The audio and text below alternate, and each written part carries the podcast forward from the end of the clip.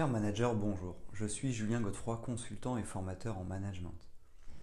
Pour progresser facilement dans votre management, je vous invite tout de suite à télécharger gratuitement mon e-book de plus de 40 conseils pour motiver vos équipes. Vous trouverez le lien dans la description. Pensez aussi à vous abonner à ma chaîne YouTube pour consulter mes dernières vidéos.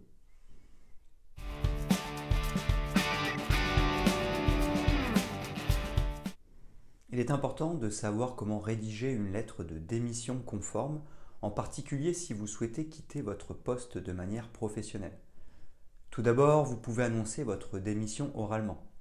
Cependant, vous devrez toujours au moins le faire par écrit afin de pouvoir prouver votre démission si nécessaire. Vous pouvez utiliser un modèle type pour vous aider à structurer votre lettre, mais il est important de la personnaliser pour qu'elle reflète votre propre situation. En ce qui concerne la durée du préavis, cela dépend souvent des conventions collectives ou du contrat de travail en vigueur. Il est important de respecter un délai raisonnable pour permettre à votre employeur de trouver un remplaçant. Si vous avez le droit à des allocations telles que les congés payés, il est important de les réclamer lors de votre démission. En cas de litige, vous pouvez vous tourner vers le conseil de prud'homme. Si vous êtes en congé maternité ou parental, vous pouvez démissionner de votre poste.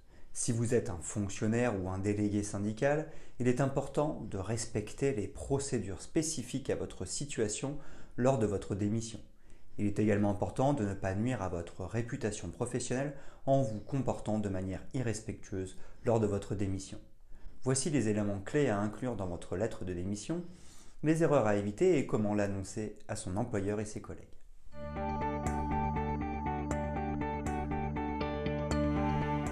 Les éléments clés à inclure dans votre lettre de démission. Il existe plusieurs éléments clés à inclure lors de la rédaction de votre lettre de démission. Tout d'abord, il n'est pas obligatoire de mentionner le motif légitime de votre démission. Vous n'avez pas à donner une raison valable pour expliquer pourquoi vous voulez quitter votre poste. Concernant le courrier que vous allez remettre, voici les informations à intégrer.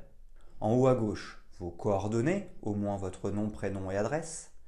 En dessous à droite, les coordonnées de l'employeur, du destinataire, l'objet, titre du courrier comme démission, ainsi que la manière dont vous avez remis le courrier, lettre recommandée avec accusé de réception, lettre remise en main propre, etc. Corps du texte, Madame, Monsieur, puis exprimer que vous souhaitez démissionner, que le contrat prévoit un préavis, donner la date de fin de préavis et demander que lors du dernier jour de votre travail, vous soit remis votre solde de tout compte. Salutations, je vous prie d'agréer, Madame, Monsieur, mes salutations distinguées. Il est crucial de respecter le délai de préavis lors de la démission. Ce délai peut varier en fonction du type de contrat de travail, CDI, CDD, etc. et de l'ancienneté. Il est possible de demander une dispense de préavis ou de l'écourter.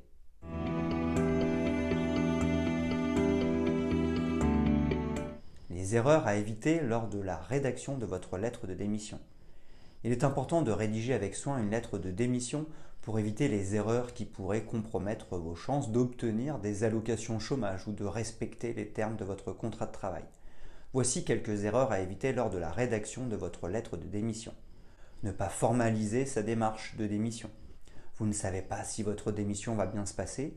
En effet, même si vos relations sont excellentes avec votre hiérarchie, elles pourraient changer avec votre décision. Pensez donc à vous protéger et à rédiger une lettre de démission formelle. De plus, il est obligatoire de remettre votre lettre en main propre ou de l'envoyer par lettre recommandée avec accusé de réception pour avoir une preuve de la remise de votre lettre. Croire que nous sommes dispensés de préavis.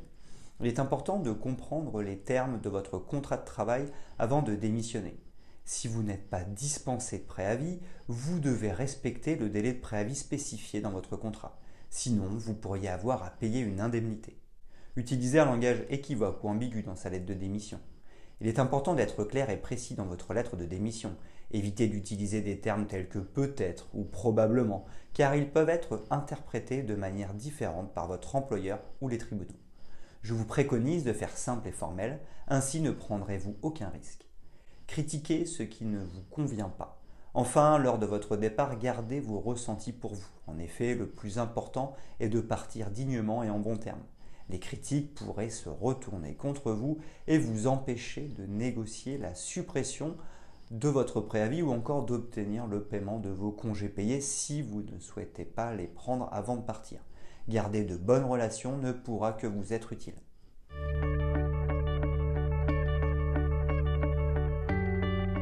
Comment annoncer votre départ à vos collègues et à votre employeur? Si vous avez pris la décision de quitter votre poste, il est important de le faire de manière efficace et professionnelle. Voici quelques conseils pour annoncer votre départ à vos collègues et à votre employeur. Tout d'abord, pensez à prévenir votre employeur et vos collègues de votre intention de démissionner. Ce n'est pas obligatoire, mais cela montre votre respect envers eux. Assurez-vous également de respecter le délai de préavis indiqué dans votre contrat de travail.